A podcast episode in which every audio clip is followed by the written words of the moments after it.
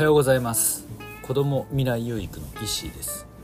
子どもたちが未来に希望を持つ一助になればという思いで放課後等デイサービス地域密着体験型コミュニティカフェアソーラの運営をしたりしています。はいということで、えー、今日なんですけども今日は、えー、今この瞬間を懸命に生きるということについて、えー、話をしてみたいと思います。で、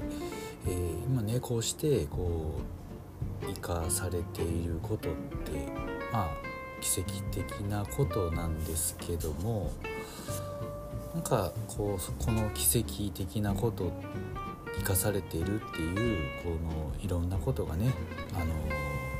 奇跡が重なって今この瞬間があるのにもかかわらずどうしてもなんかこう当たり前になってしまったりとかして、本当にねこう日常のありがたさっていうことに、えー、ありがたさを忘れてしまっているなって、まあ、ふと思ったのでですよね。なんかね本当にこんなにねあの豊かで幸せがたくさん溢れているのになんかついついそれを忘れてしまってなんかもっともっとってなってしまっている自分がいてでそれがうまくいかなくて、まあ、焦ったりとか嫌になったりとかして逃げ出したくなったりとかしてる自分がいてなんかそれってなんかすごく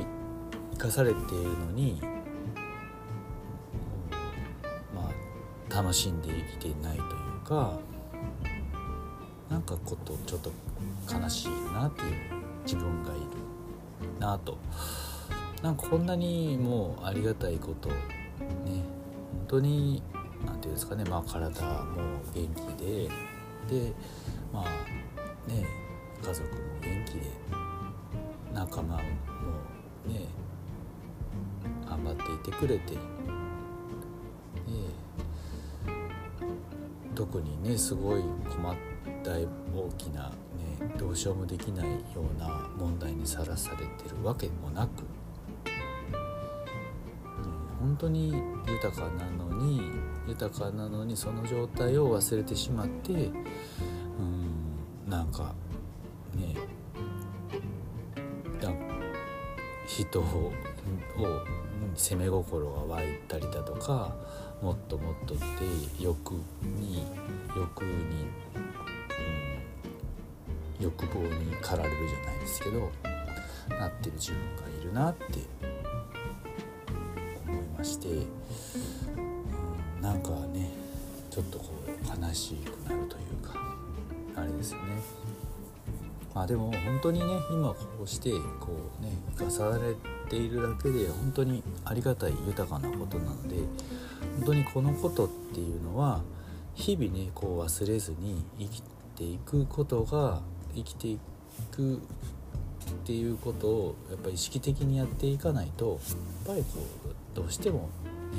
忘れちゃうよなっていうのもあるんですよね。なので本当に意識してその根っていうんですかねこう今あることが本当に幸せなことなんですよっていうことを根底として大きな、まあ、基礎として自分の中で持っていってでそのなそこをまあ元にしてもうさらにこうね周りを豊かにするであったりだとかそういうふうにこうねあのなんか自分ことを悲観している人とかににその一助になれるようなことをやっていけたらやっていくことで自分のこの今ある豊かさっていうのをより実感できるのかなっていうところもありますけどね。何に